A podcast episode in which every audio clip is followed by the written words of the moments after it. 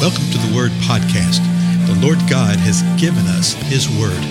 Let us learn it. Let us live it. Let us rejoice in it. Spread the Word.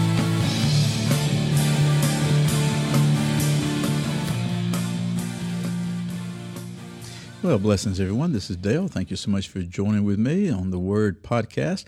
Uh, this is actually our 200th episode of our times together.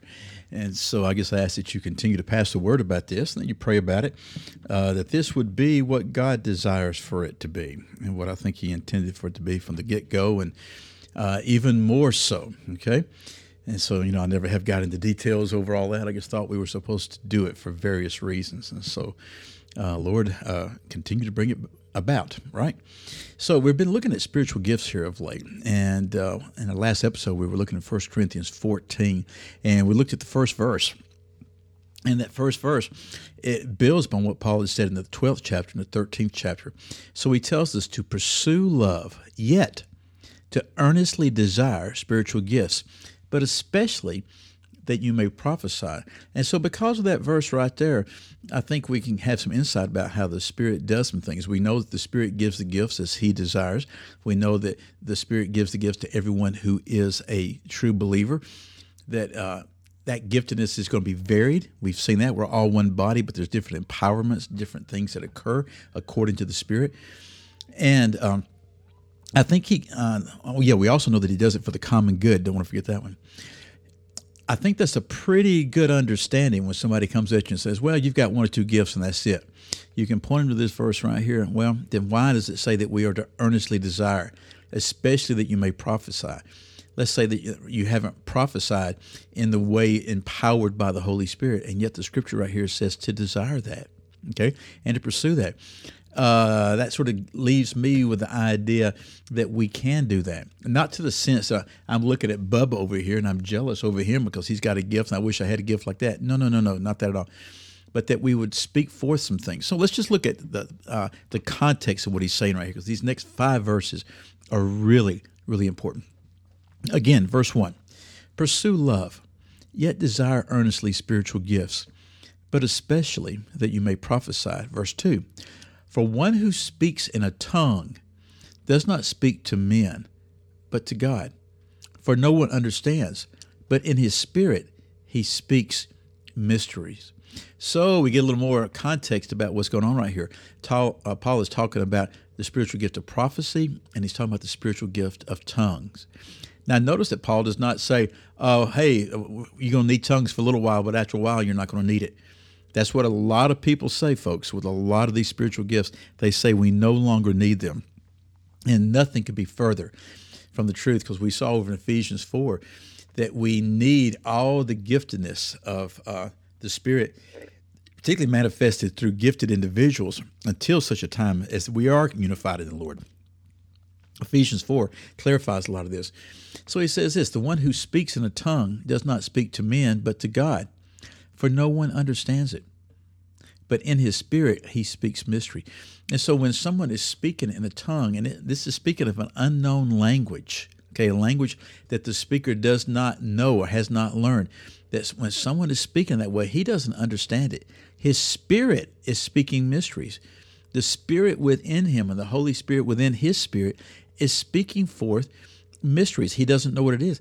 It's being spoken to God. He doesn't speak to men he's speaking to God. Now, hang on to that while we finish the balance of it. You'll get some more insight to it.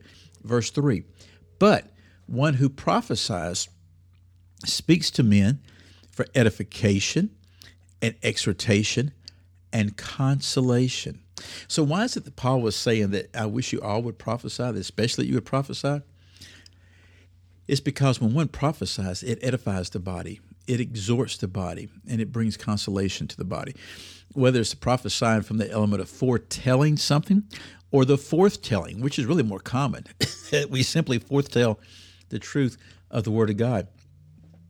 Now, verse 4 says this One who speaks in a tongue edifies himself, but one who prophesies edifies the church.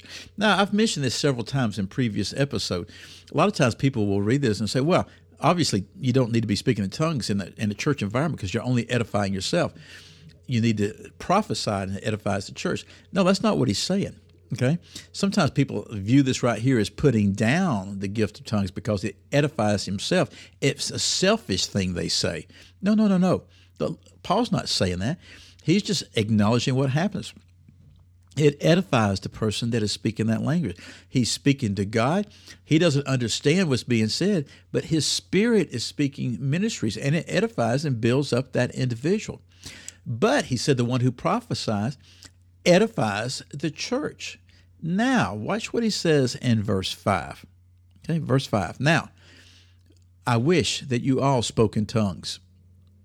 oh, me, what's that? Well, at the beginning, he said, Pursue love and earnestly desire the spiritual gifts, but especially that you may prophesy. So it looks like he's saying, Oh, prophecy is the most important. That's what everybody's got to get. Well, no, not necessarily. He wants us to earnestly desire the gifts. He wants us to earnestly function with them. Yeah, he wants us to speak forth the truth. But now he's saying, Hey, I wish you all spoke in tongues. But he's acknowledged already at the end of chapter 12 that not everybody does.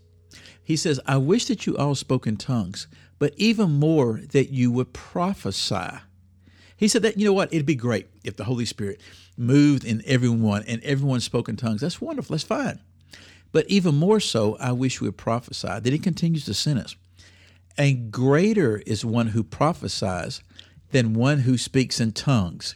And people often stop right there and go, well, there you go. The one who prophesies is greater than the tongues. The tongues, are the least of these. No, no, no, no, no. You got to finish the rest of the sentence, folks. Listen to this.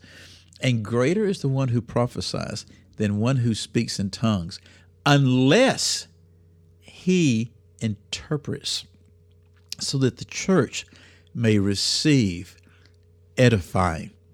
Whoa. Remember, there's a, the uh, spiritual gift of tongues, and there's a spiritual gift of interpreting of tongues. Okay, there's interpretation of that. And so Paul is saying this that, you know, I wish you all speak in tongues, but I really wish you all would prophesy because greater is the one who prophesy in the corporate environment because the church is being edified. But if someone speaks forth a tongue in the corporate thing, in a corporate worship time or a gathering like that, that's fine. And we're going to see later on that Paul says, if you do that, pray that you would have the interpretation or that someone would have the interpretation. All sorts of things have been brought up about this. People will say, well, if someone has a tongue, then someone else, they need to know that someone there has a spiritual gift of interpretation. Well, no, not necessarily. The Lord may give you the interpretation. And people say, well, that's uh, sort of fair and not sort of, you know, not fair and cheating. How can we know it's really the word of the Lord? I, I, know, folks. I've been there. I've gone through these things in my mind. I'll give you an example in our, the balance of our time here. I had a friend many, many years ago, and from time to time, he would share a word in a tongue during church services in an unknown language. And he would wait. After he would say something, he would wait. And then, you know, seconds would pass, maybe half a minute or a minute, and then he would interpret it. And what he was doing was he was giving the body the opportunity if somebody had the interpretation to bring forth the interpretation because the Lord provides that. Well, after that minute, he would bring the interpretation. Well, one particular Sunday, he spoke that, spoke forth the word. I had no idea what he said. He interpreted, and we moved on with the service. It was great. A lady came up to me, and she told me after the service, she said, I knew what he said. Well, then I had my little checks and balance that my flesh wanted, right? And I said, well, let me ask you, is what he said the interpretation was, is what you thought it was, was it the same thing? And she said, well, I would have said it a different way, but yeah, it was the same thing. And I thought immediately of the Gospels, you know, the four Gospels. They're telling the same story, but they're saying it in different ways, from different perspectives. She said, it was the same thing, but I would have said it a different way. And then I asked her, well, why didn't you you know, bring forth the interpretation. She said, I started to, but I was sort of scared of it. I said, I understand. Next time, do it. You know, that's learning how the body wants, to, the Lord wants the body to function together. He says, Greater is the one who prophesies than the one who's speaking in tongues, unless you interpret it. The whole point is that the church would be edified, that the church would be built up. Well, our time's up today. We'll pick this up next time. I'll see you then.